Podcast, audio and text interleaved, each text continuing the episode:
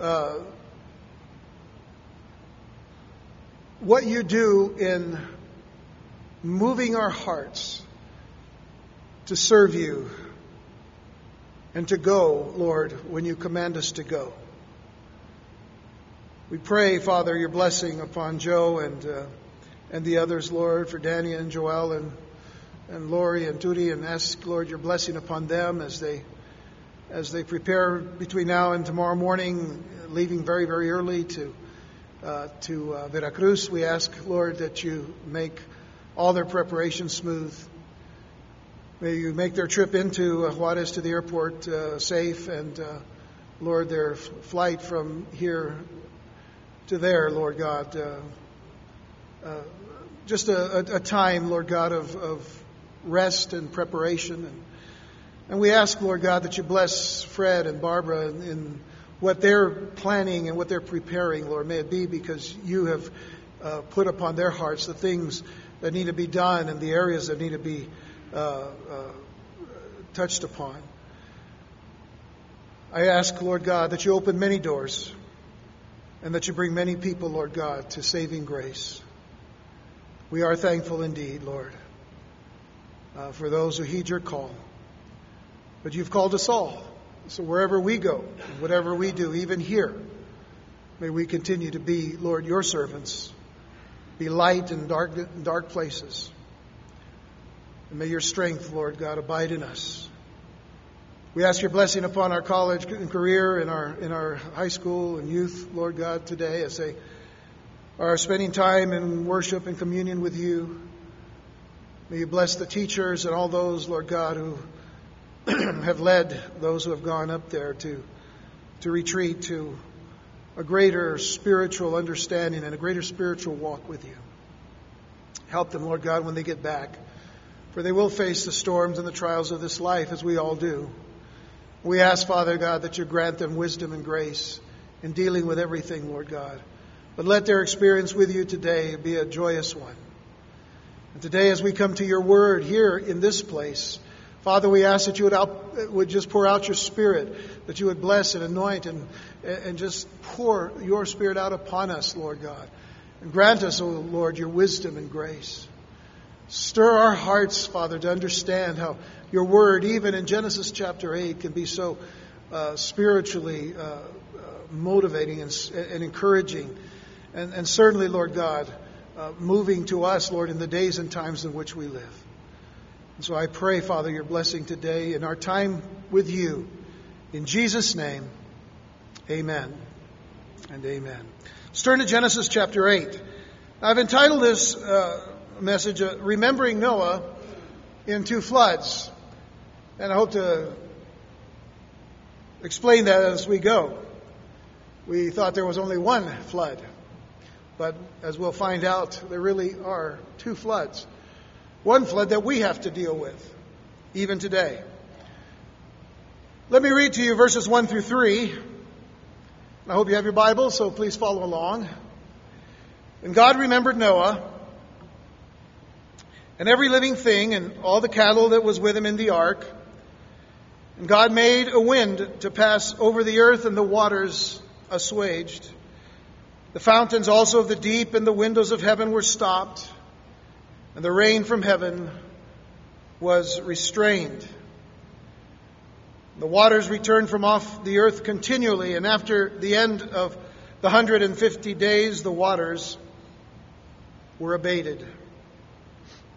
As we begin this new chapter in our study of the book of Genesis, I want to present this whole passage over the next couple of weeks from the general to the specific. So today it's going to just be a very general overview of this chapter from beginning to end. But I want to deal with more of the spiritual issues before moving on to some of the more technical or scientific matters, as it were. Nevertheless, we may still touch upon some of those specifics.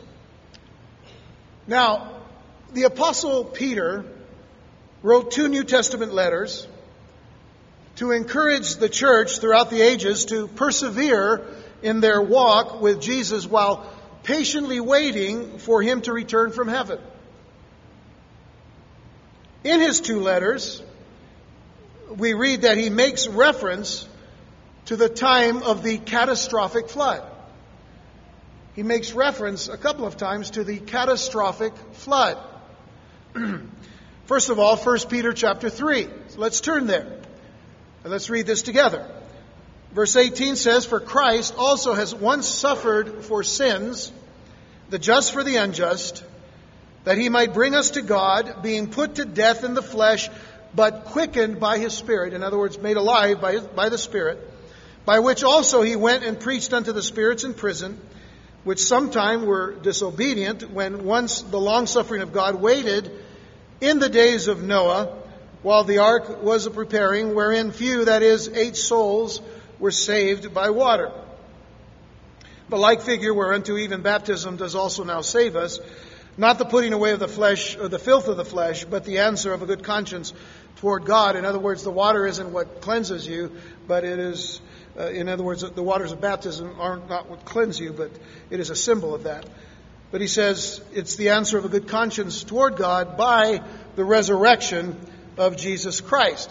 So there's the first mention by Peter of Noah and the time of the flood.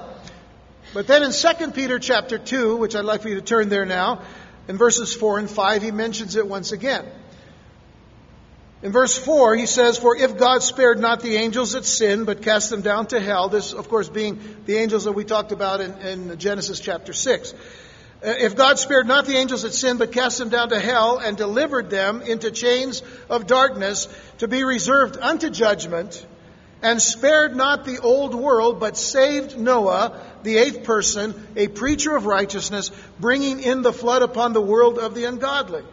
So there's the second mention of Noah and the time of the flood or the catastrophic flood. But if you'll go to the next chapter, 2 Peter 3, verses 5 through 7, there is one more mention. He says, For this they willingly are ignorant of, that by the word of God the heavens were of old, and the earth standing out of the water and in the water, whereby the world that then was, being overflowed with water, perished. But the heavens and the earth, which are now by the same word, are kept in store, reserved unto fire against the day of judgment and perdition of ungodly men. So what, what he says now in that last statement is, yes, there was a flood that God used to judge the whole world, but he will not use that method to judge the world again, but there is a coming judgment, and that judgment is going to be reserved for fire. So there is another judgment, but it won't be done the same way. Well, we should all know this. We might be surprised to read that Peter mentions not just a catastrophic flood, but a contemporary flood. He also mentions a contemporary flood. Not just contemporary to, to him and to those that he was writing in the first century, but to all of his listeners in every generation, even until now, there is a flood, a contemporary flood. And I'd like to point that out to you. If you will, look at 1 Peter chapter 4. Once again, in 1 Peter 4 verses 3 and 4, Peter says, For the time past of our life may suffice us to have wrought the will of the Gentiles when we walked. Now, what he's saying here very simply is, there was a time when we walked in the ways of the Gentiles, in the way of the world. and so he mentions certain issues and certain characteristics of it. We walked in lasciviousness, which means we walked in lewdness.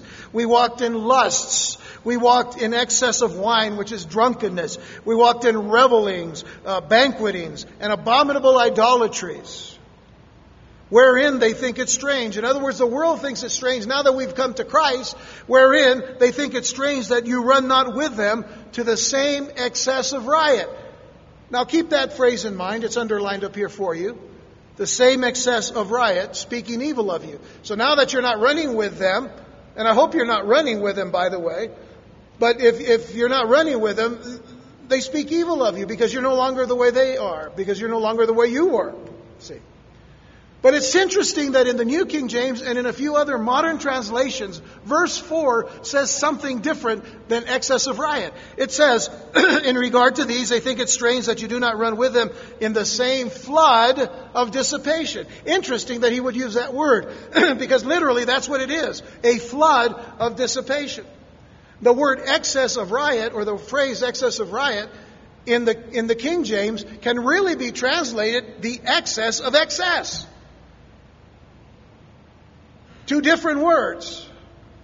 But when you consider a flood, isn't that an excess of water? So there is a flood of dissipation. There's another term that we need to deal with. So Peter's readers, which include you and me, by the way, because we've just read this, they lived then and we live today in what he calls an excess of riot or a flood of dissipation. A flood of dissipation. Those characteristics, the lasciviousness, the lewdness, you know, we live in a very lewd society. When we talk about things that are sexual or sensual, I mean, it's all around us. So that's for you to understand what lasciviousness is. Lasciviousness, lewdness, lusts, drunkenness, revelries, drinking parties. Literally, that's what Paul is saying is happening. Or I should say, Peter is saying is happening all around us every day. And abominable idolatries that characterize the world of the unsaved. And let me stress, this is the world of the unsaved. It is not the world of the, of the church. It is not the world of the believer any longer. You may have been in that, but you should not be in that anymore. So you're understanding the picture here. See? No? See? Okay. So these things characterize the world of the unsaved are metaphorically described as a flood. The flood of dissipation. The word, the word for flood or excess that Peter uses gives the picture of a liquid being poured out in an ever widening expanse. It can start in a stream, but you, you begin to fill up that stream more and more, and the stream becomes a river, and the river cannot be contained by, by the levees, and it just runs more and more and more, and it just continues to grow until it floods everything in its sight. So he's describing then uh, worldly living. That's what he's talking about. Worldly living as an ever widening stream, which soon becomes a flood of immoral and wild and selfish, idolatrous activities into which the unsaved are plunging themselves. The unsaved are plunging themselves into these things. May it not be that any believer in Jesus Christ is plunging himself in the same things. Dissipation itself means excess, as I said. And it came to mean of one who is destroying himself by willful and deliberate fleshly excesses. Willful and deliberate fleshly excesses. You see, the world around us is a flood of dissipation. It is a rising, a spreading, ever widening excess of fleshly immorality. Its currents seek to draw us in and entrap us in a deadly undertow. And, folks, let me say that flood of dissipation is around us today. I want you to think of something. Back in the 50s and 60s, the early days of television, uh, there, were, there were a lot of things that were not allowed on TV. There were words that you could not say. There were things that you could not do. There were even things that you could not even imply. So they were trying to keep television safe for families and the public. Can we say that that's happening today? Not one bit.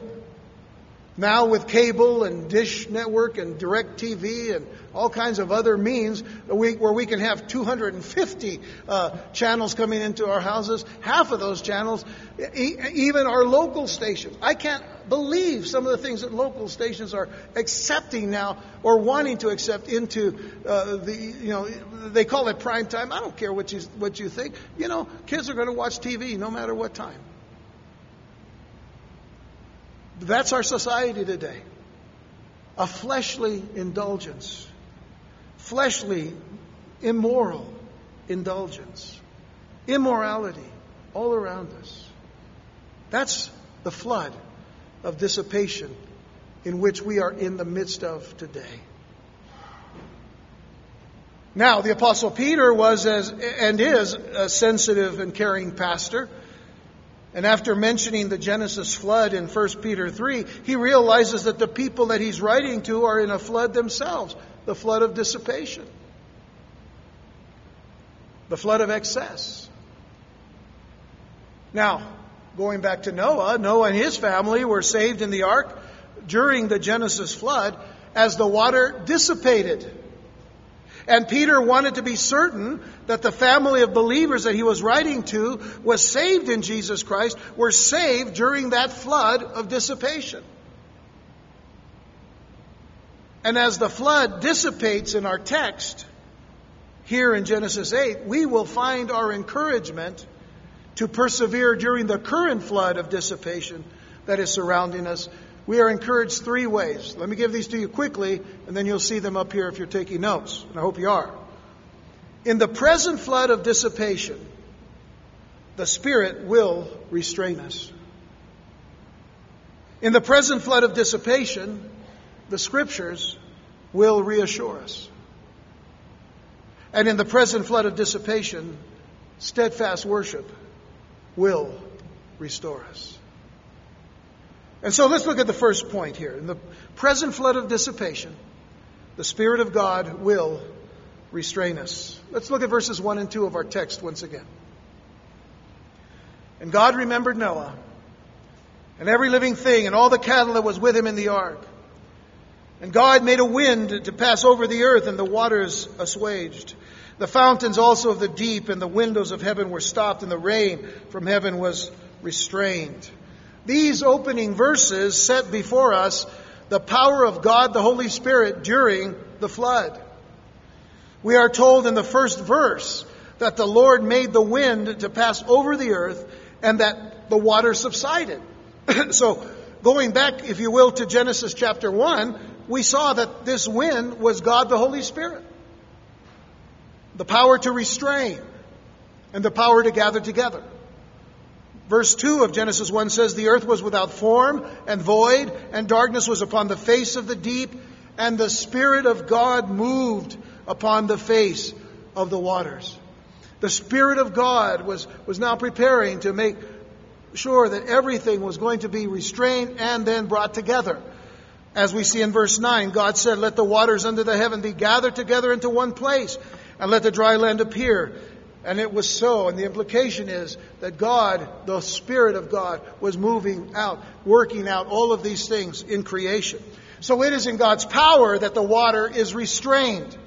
It is in his power that Noah is restrained during the flood. Now you say, why would Noah need to be restrained in the flood? Well, he had to wait patiently while completing, completely surrounded by water. You have to wait a long time. What, what could he do?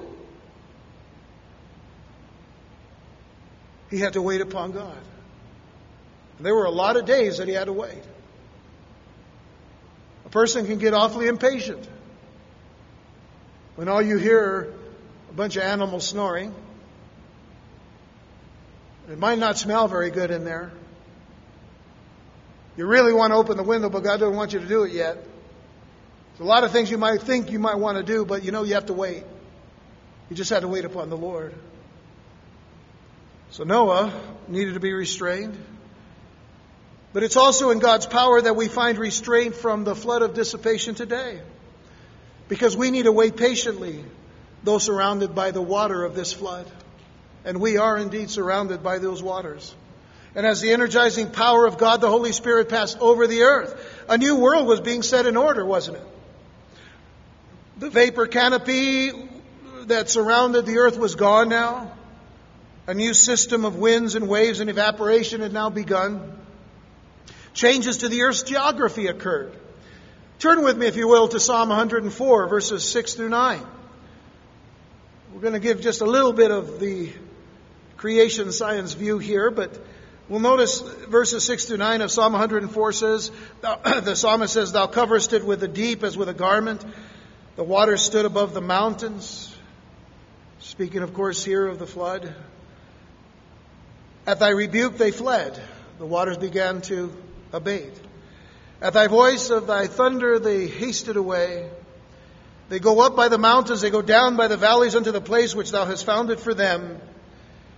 Thou hast set a bound that they may not pass over, that they turn not again to cover the earth. The waters began to recede, the waters began to find their place. Eventually, the whole of the earth was different than it was before the flood. Now there are hills and mountains. Now there are valleys. Now there are deep seas. There are rivers and lakes on land. Totally different. Things have changed over the time of the waters receding.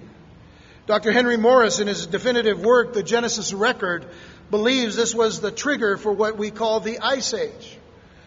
He writes the sharp changes in temperature following the flood, occasioned by the precipitation of the vapor canopy that had maintained the greenhouse effect over the world, led to the buildup of great thicknesses of snow and ice near the polar regions, of course, north and south poles. These eventually radiated out in the form of tremendous ice sheets covering northern Europe and reaching down into the northern third of the United States in this hemisphere.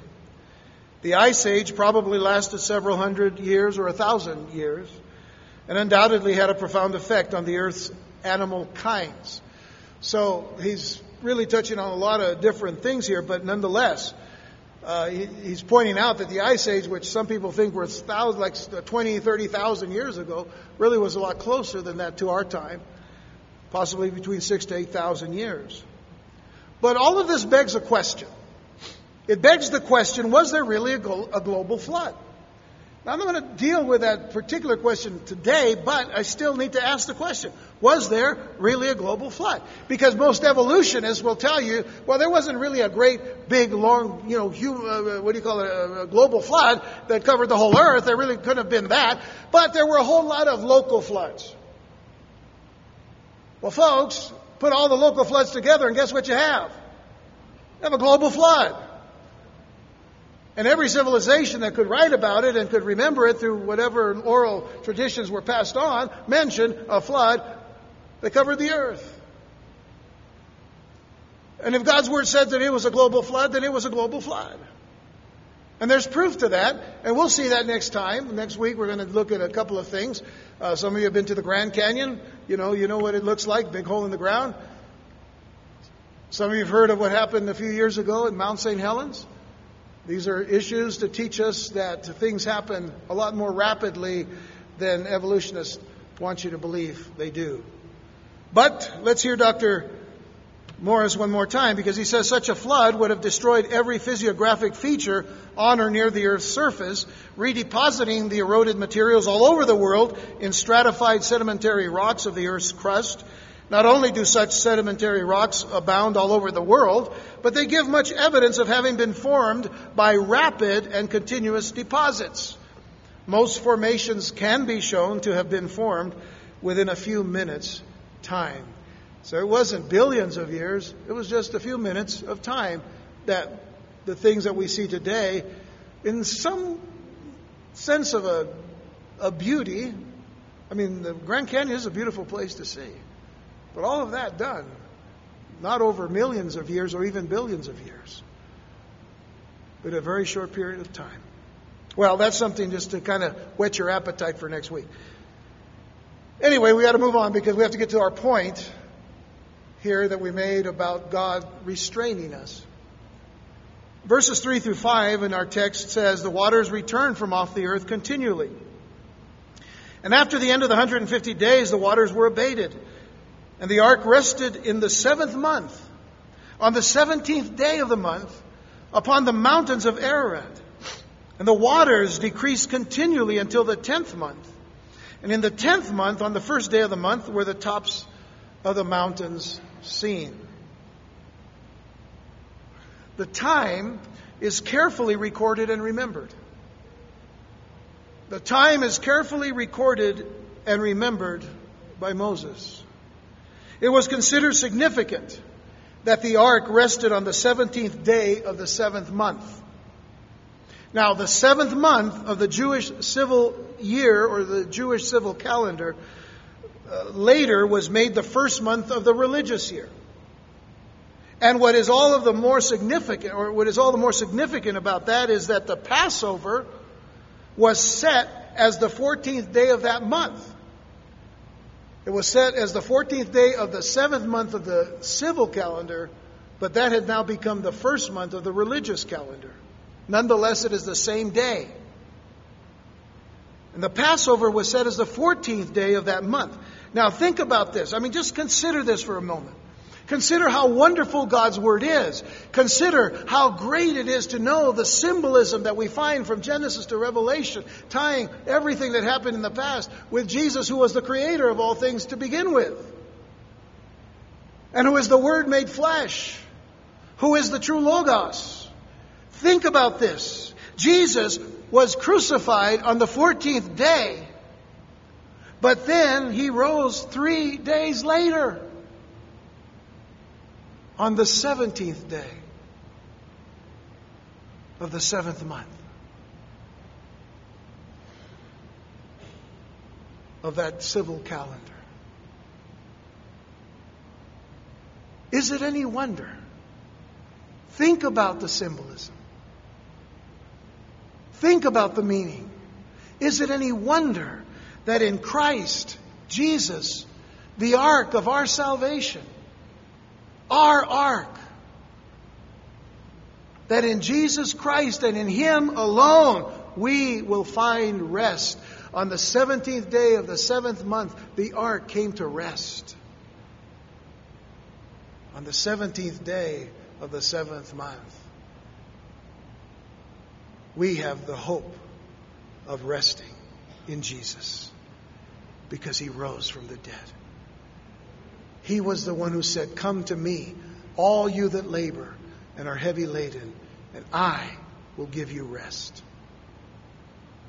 How significant these dates are.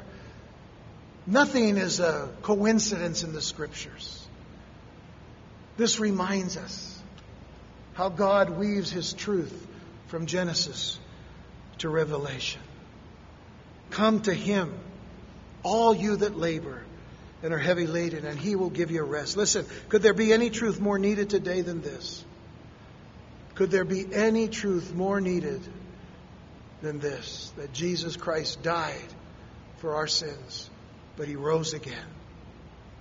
He defeated death, He conquered death so that we could have rest and eternal life.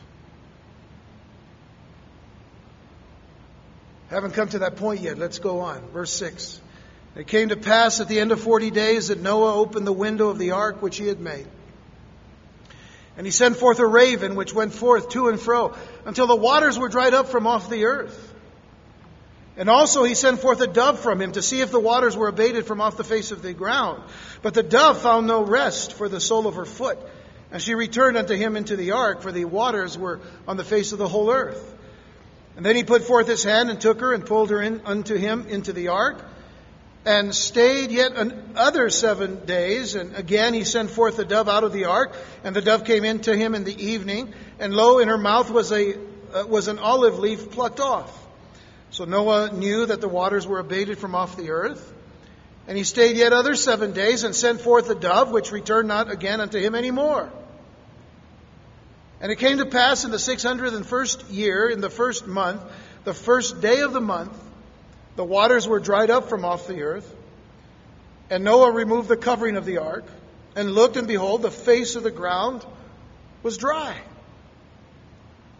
And in the second month, on the seventh and twentieth day of the month, on the seventh and twentieth day of the month, was the earth dried. Now, if our math is correct, Noah and his family spent seven months in the ark after the water subsided. That's a long time to be in the ark. After the first two and a half months, they, they could see the tops of the mountains. Four days or 40 days later, Noah sent out the raven and the dove. Only the dove returned. Seven days later, he sent out the dove and it returned with an olive branch. Seven days later, the dove is sent without returning. This would be the 285th day since they first entered the ark.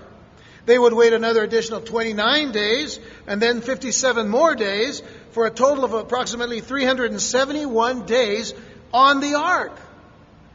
That's a long time to be on the ark, but what does that teach us? What spiritual truths does that teach us? Well, first of all, it teaches us that God's deliverance sometimes comes slowly. How many of you know that? There should be more hands go up. What, really? I mean, really? I mean, you guys, God just acts for you. Just you say, God, jump, and He jumps for you. Oh, good morning. Good to have you here, folks. Wake up. God's deliverance sometimes comes slowly. What does that do to us, though? What does that do for us? It causes us to wait patiently on Him. It causes us to trust Him, you see. Deliverance doesn't always come when we want it. By the way, God's timing is always perfect. Ours isn't. God's timing is always perfect. Secondly, there are always times and places of rest after the storm. Now, that's a truth we can say, yes, that's true. I've gone through many storms, but every time there's always a place of rest. There's always a time of rest. True? See? No? Okay. Yeah. Interactive here, please, you know, please. Why? Because you see, we all go through storms. Every one of us. Storms of this life. But God knows where we can rest. There are times and places to rest after those storms. And thirdly, and, and really most importantly, Noah did not steer through the storm. He was just a safe passenger. He didn't steer. I mean, when God designed the ark, He didn't put into the blueprints any kind of steering mechanism inside for Noah to take. Come on, Lord, let me take it, you know. I'll drive this thing no matter what's happening. There was nothing for him to hold on to. There was nothing for him to be in control of. Why? Because God's in control when we're in the storm. Have you come to realize that in your life? That when you try to work things out, God's saying, Hey, are you waiting on me? You need a rest in me. I'll bring you through the storm. I'll bring you through. Can you trust Him for that? Can you trust Him for that? Can you trust Him for that? I, am wondering, can you trust Him for that? Okay, I'm, I'm just wondering because you know you you may leave here today and say that guy's a nut. I may be a nut, but I tell you what, I'm on the right tree. I don't, I'm not trying to boast here, but I, I, want you to know I trust the Lord. You need to trust the Lord. I face trials, I face storms. And I don't like it. I don't, I mean, I don't like storms. They mess things up. For 13 and a half years, we had this little white building up here in front. Every time there was a storm, there was water inside the building, every time. 2004, we built this building by the grace of God. We've rejoiced in it. But every, even then, with a new building, a storm comes, and I've got buckets in my office. I don't like storms. But I thank God for the buckets that God sends. Please understand, we can trust God, can't we? Okay, I guess we can. The Holy Spirit of God is described as restraining the flood in verse 1 and in verse 2 of our text. In 2 Thessalonians chapter 2, we read that He restrains this flood of dissipation that surrounds us now. To a certain extent. We like for Him to take it away. But He does restrain it. Look at 2 Thessalonians 2 verses 6 and 7. Now this passage here, Paul is talking about the, uh, the the son of perdition, the Antichrist, as it were, being revealed at a certain time and all. But he says, and now you know what withholds that he might be revealed in his time. So there is a restrainer. Who is the restrainer? The Holy Spirit. Notice, for the mystery of iniquity does already work. Only he who now letteth will let, which means he who restrains is restraining until he be taken out of the way. Now, if, it, if the Holy Spirit is the one who is restraining, understand this. You don't take him away and he's, he's gone completely. What you have to understand about this from the prophetic standpoint is that the restrainer is restraining through the church. The Holy Spirit is in the body of Christ. The Holy Spirit is in the church and doing the work that is necessary in, in, our, in our time and in our society and throughout all of the ages. Why is the church attacked so much? Because we stand for truth. We stand for uh, the, you know, the moral and ethical issues, you know, that God has given us. We stand for, we stand for righteousness. We stand for all the things that the Bible teaches us. But we get attacked. Why? Because the world doesn't want those restraints. But the restraints are here. We have brought you up in these restraints. If you've been here for any amount of time, you realize that God's Word is there for you to protect you, to get you to focus on things so that you can uh, move toward the things of God and not toward the things of the world. So understand then that one day soon, in the very near future, the Holy Spirit, by the church being removed, will, will be taken and all the restraint will be eliminated. It's almost there, as I mentioned about TV today. That was just one example. Uh, it's almost, it, it's, it's almost, you know, uh, there is some restraint still. But uh, eventually, that restraint will, will be gone because now the Antichrist will be revealed. But until then, the Holy Spirit is working through the church, the body of Christ, being the only true restraint against the world's evil. But there's another important illustration in the text of how God the Holy Spirit restrains us during the flood of dissipation that surrounds us. Noah sent out two birds. He sent out a raven and he sent out a dove. Now the raven is a scavenger, content to feast itself on the rotting flesh in the water surrounding the ark.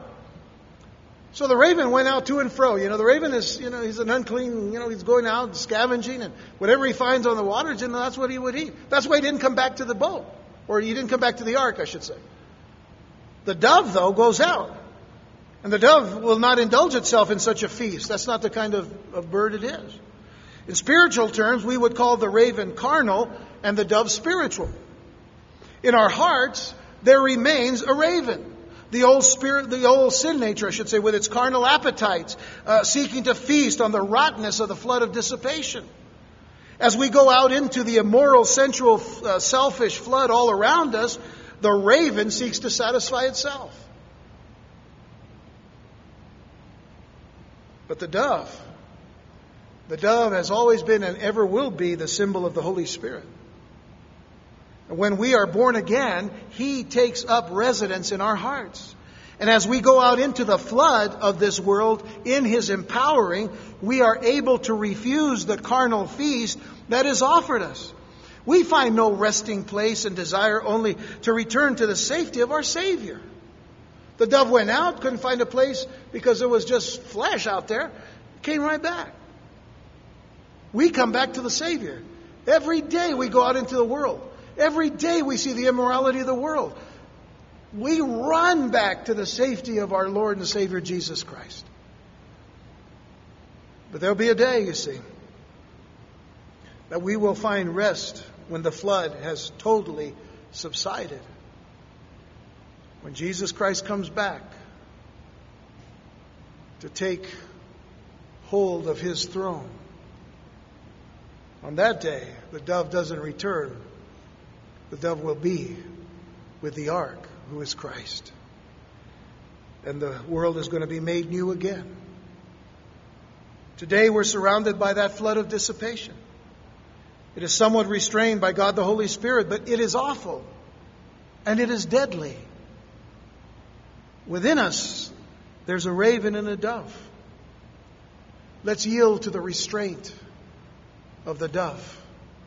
Let's yield to the restraint of the Holy Spirit. Don't be drowned in the flood of dissipation. Paul said in Hebrews 2 verses 1 through 4, therefore we ought to give the more earnest heed to the things which we have heard, lest at any time we should let them slip. For if the word spoken by angels was steadfast, and every transgression and disobedience received a just recompense of reward, how shall we escape if we neglect so great salvation? Which at the first began to be spoken by the Lord and was confirmed unto us by them that heard him. God also bearing them witness both with signs and wonders and with diverse miracles and gifts of the Holy Ghost according to his will. Paul says, How shall we escape this flood if we neglect so great a salvation? My concern is that a lot of people are neglecting that great salvation because they're not seeing what Jesus Christ did on the cross for them. Becomes something that they memorized in Sunday school or something that they memorized, you know, coming to church. But it's nothing that's got into their heart. The fact is, when Jesus died on the cross, he died a horrible, horrible way. He was beaten completely till all that was on the cross was just a lump of flesh. They drove five inch thorns into his head. They drilled nails into his wrist to hold him up on the cross. Before even getting to the cross, they beat him. They played games with him. He died for you and for me. Does that not make any sense? That sometimes we neglect that great salvation to taste the waters of a flood of dissipation. That's only going to hurt us. That's only going to de- destroy us. If we think it's cool, you know what? It's not. And some of us can give you testimony that it isn't. Many of us can do it, right? Right? Yeah, okay. Now we're waking up, aren't we?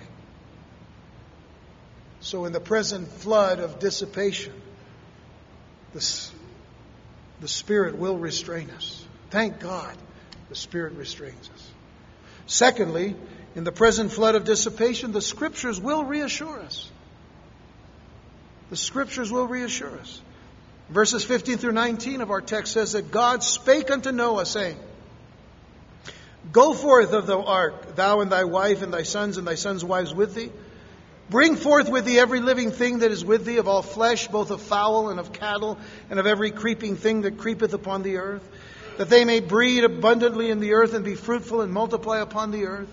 And Noah went forth, and his sons and his wife and his sons' wives with him every beast, every creeping thing, every fowl, and whatsoever creepeth upon the earth, after their kinds, went forth out of the ark.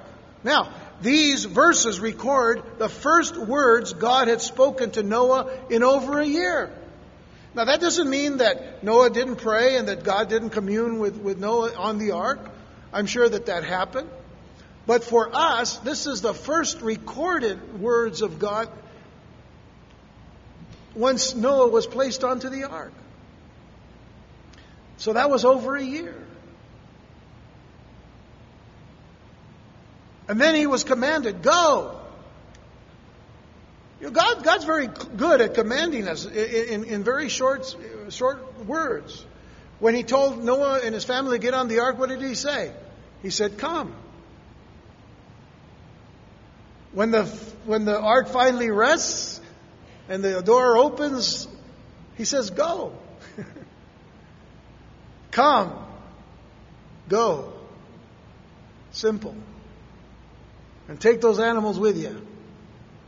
And let them get out there, repopulate the earth. From these air breathing species, the world as we know it today was repopulated. The animals, awakened from their supernatural hibernation, gradually spread out. They migrated across then existing land bridges, multiplied over many generations, and mutated in varieties within their kinds according to various environmental conditions. All of the earth's present dry land animals are descendants of those that were on the ark. Now consider this.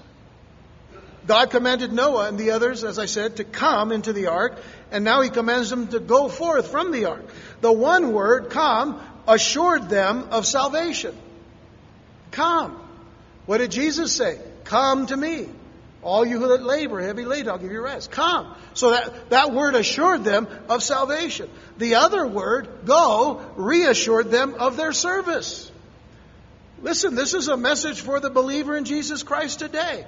You have come to Christ, now go for Christ. You have come for salvation in Christ, now go forth in service to Christ and for Christ. So, the one word assured them of salvation, the other word assured them of their service. And in light of the flood of dissipation in which we live, the Lord commands all men everywhere to come and be saved. That's a commandment. The scriptures assure them of salvation by grace through faith in Christ alone. And even though surrounded by that flood, God commands his saints to go. We are to go and make disciples of others. We are to go, as Jesus said in Matthew 28. Go therefore and make disciples of all nations, baptizing them in the name of the Father and of the Son and of the Holy Spirit. And he says, and I'll be with you. I'll be with you. He says, Go, make disciples of others. By the way, you know what we need to do? We need to make disciples of others who are running to be involved in the excess of immorality and sensuality in this flood of dissipation. We need the reassurance of the scriptures for our service. And we have it many times over in His Word. We have that reassurance. We have the assurance that, that we're to, uh, you know, go forth, and then we have the assurance and the reassurance that we don't go in our own power, we go in Christ. 2 Timothy 3:16 and 17 says all scripture is given by inspiration of God and is profitable for doctrine, for reproof, for correction, for instruction in righteousness, that the man of God may be perfect or complete, thoroughly furnished unto all good works. We are furnished and equipped for all good works when we go. But the most important thing to note is what Paul says in Philippians 4:13 when he says, I can do all things through Christ, which strengtheneth me. I can do all things through Christ, which strengthens me. So we don't go in our own power, we go in the power of the Holy Spirit and in the strength that is given to us by Jesus Christ. Now, Noah's new life in a flood ravaged world would not be easy. Wind and rain and storms would cause him much difficulty. Totally different now. Everything's changed. Perhaps even leaving him with doubts. Sometimes we have doubts. But Noah had God's word to reassure him. God loved Noah. And God said, I'll be with you. He had God's word to reassure him. Our lives in this flood ravaged world have not been easy. The storms of this life have caused us much difficulty, sometimes leaving us with doubts. But we have God's Word still today to reassure us. You have God's Word. You know, I know some people have hundreds of Bibles.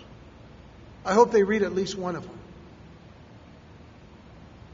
and get to know what God says of Himself to you and what God says of us and how He sees us, how He loves us, how He's chosen us, how He's called us to be His servants, to be His instruments.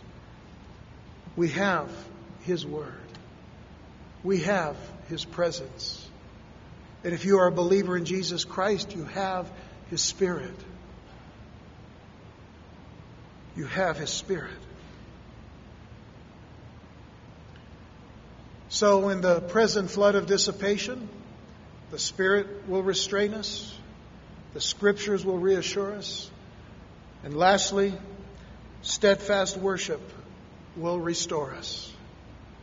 It will restore us. We read the last three verses of Genesis 8 that say, And Noah builded an altar unto the Lord, and took of every clean beast and of every clean fowl, and offered burnt offerings on the altar. And the Lord smelled a sweet savor.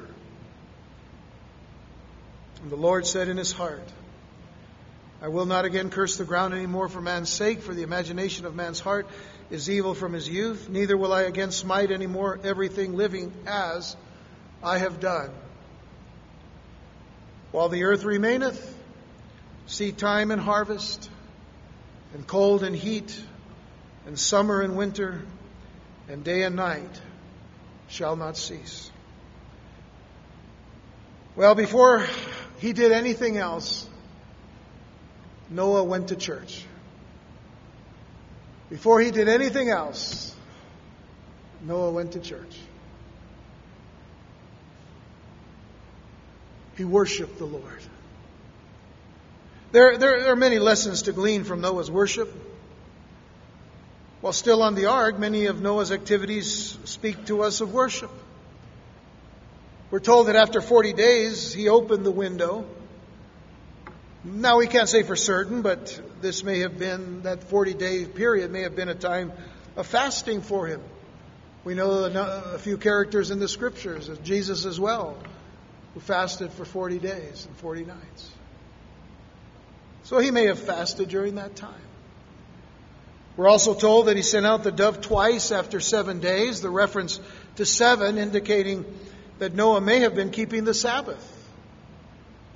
So he sends out the dove twice after two seven day periods. But the Sabbath was a regular time of organized worship with family. And that may have happened in the ark.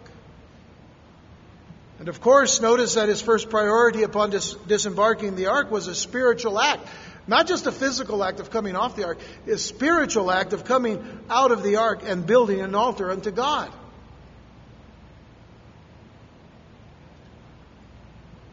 Now, the, the scriptures tell us and it teaches us that worship does cost us something. Worship does cost us. Worship cost Noah something. In effect, he offered one seventh of his flocks trusting God to, to bless the remainder of his wealth and possessions. His worship was received as a pleasing aroma in heaven. And its sincerity affected the whole human race. The sincerity of Noah's offerings, of Noah's worship, has affected the whole human race. There's no human race without Noah and his sons and their wives. And let's, let's remember that worship is not a means to the end of personal blessing, as some people may teach. Worship is not a means to an end for personal blessing. It is what is required of us to give unto the God who created us. We are all to worship the Lord.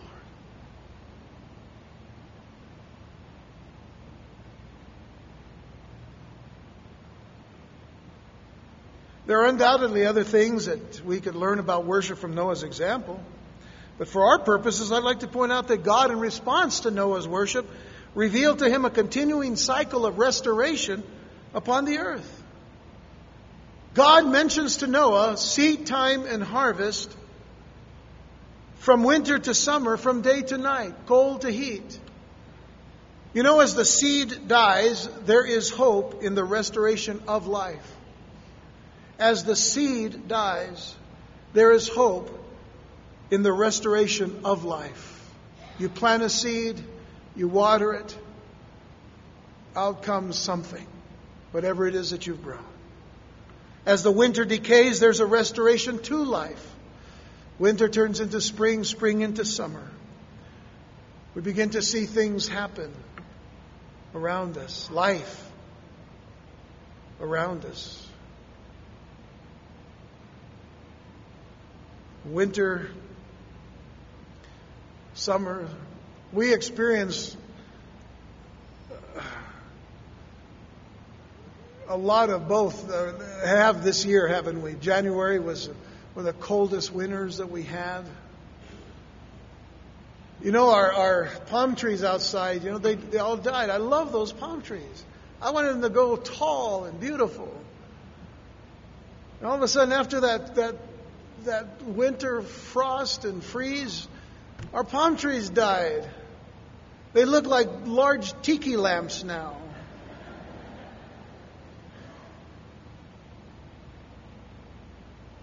At least our other plants and, and all stayed alive. That's good.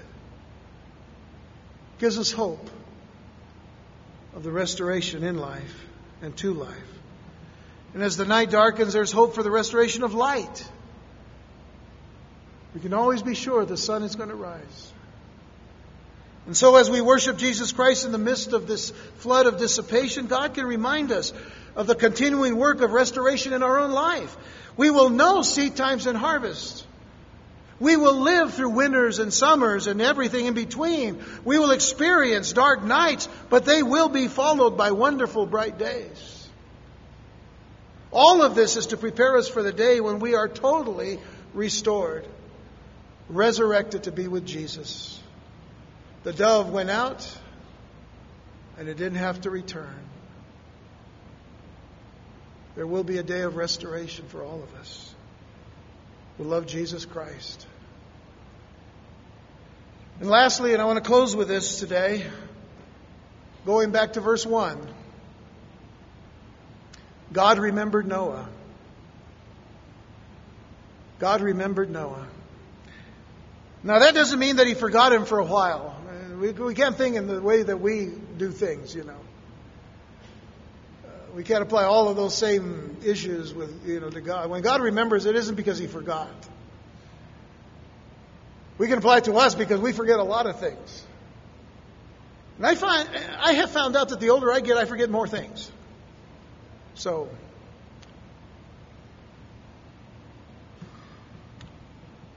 I'm forgetting what I'm going to say. No, I'm just kidding. God remembered Noah. It means that Noah in the flood came to a new awareness of God's presence in his life. He became more aware of the power of God, the Holy Spirit, and of the preciousness of God's Word and God's Scriptures.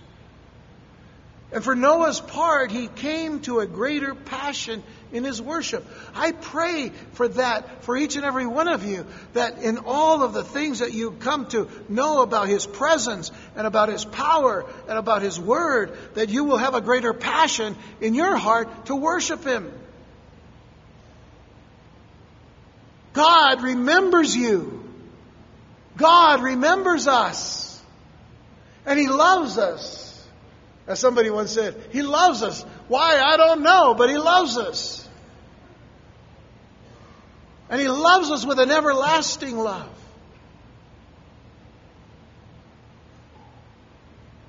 That doesn't mean that He's forgotten us for any amount of time.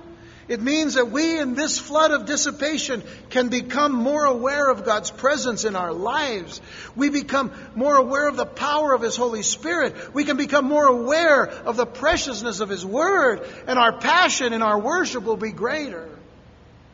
And I tell you this that if we will worship God in passion, it'll keep us from the flood of dissipation that seeks to bring us in to its undertow. And I can tell you, an undertow takes you down, it doesn't lift you up.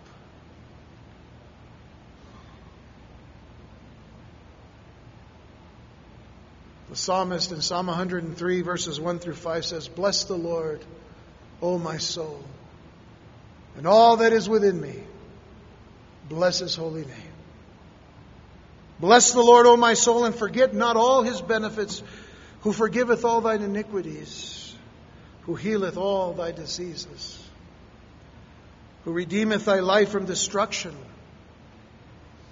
who crowneth thee with loving kindness and tender mercies, who satisfies thy mouth with good things, so that thy youth is renewed like the eagles. He redeems thy life from destruction. Some of us in this room may be heading toward destruction.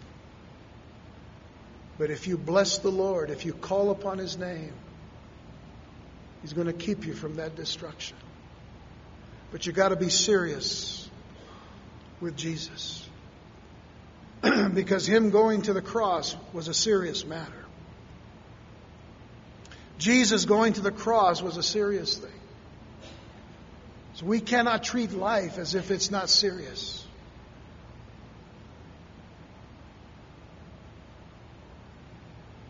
The world should have nothing that tastes sweet to us. The world should have nothing that tastes appealing to us.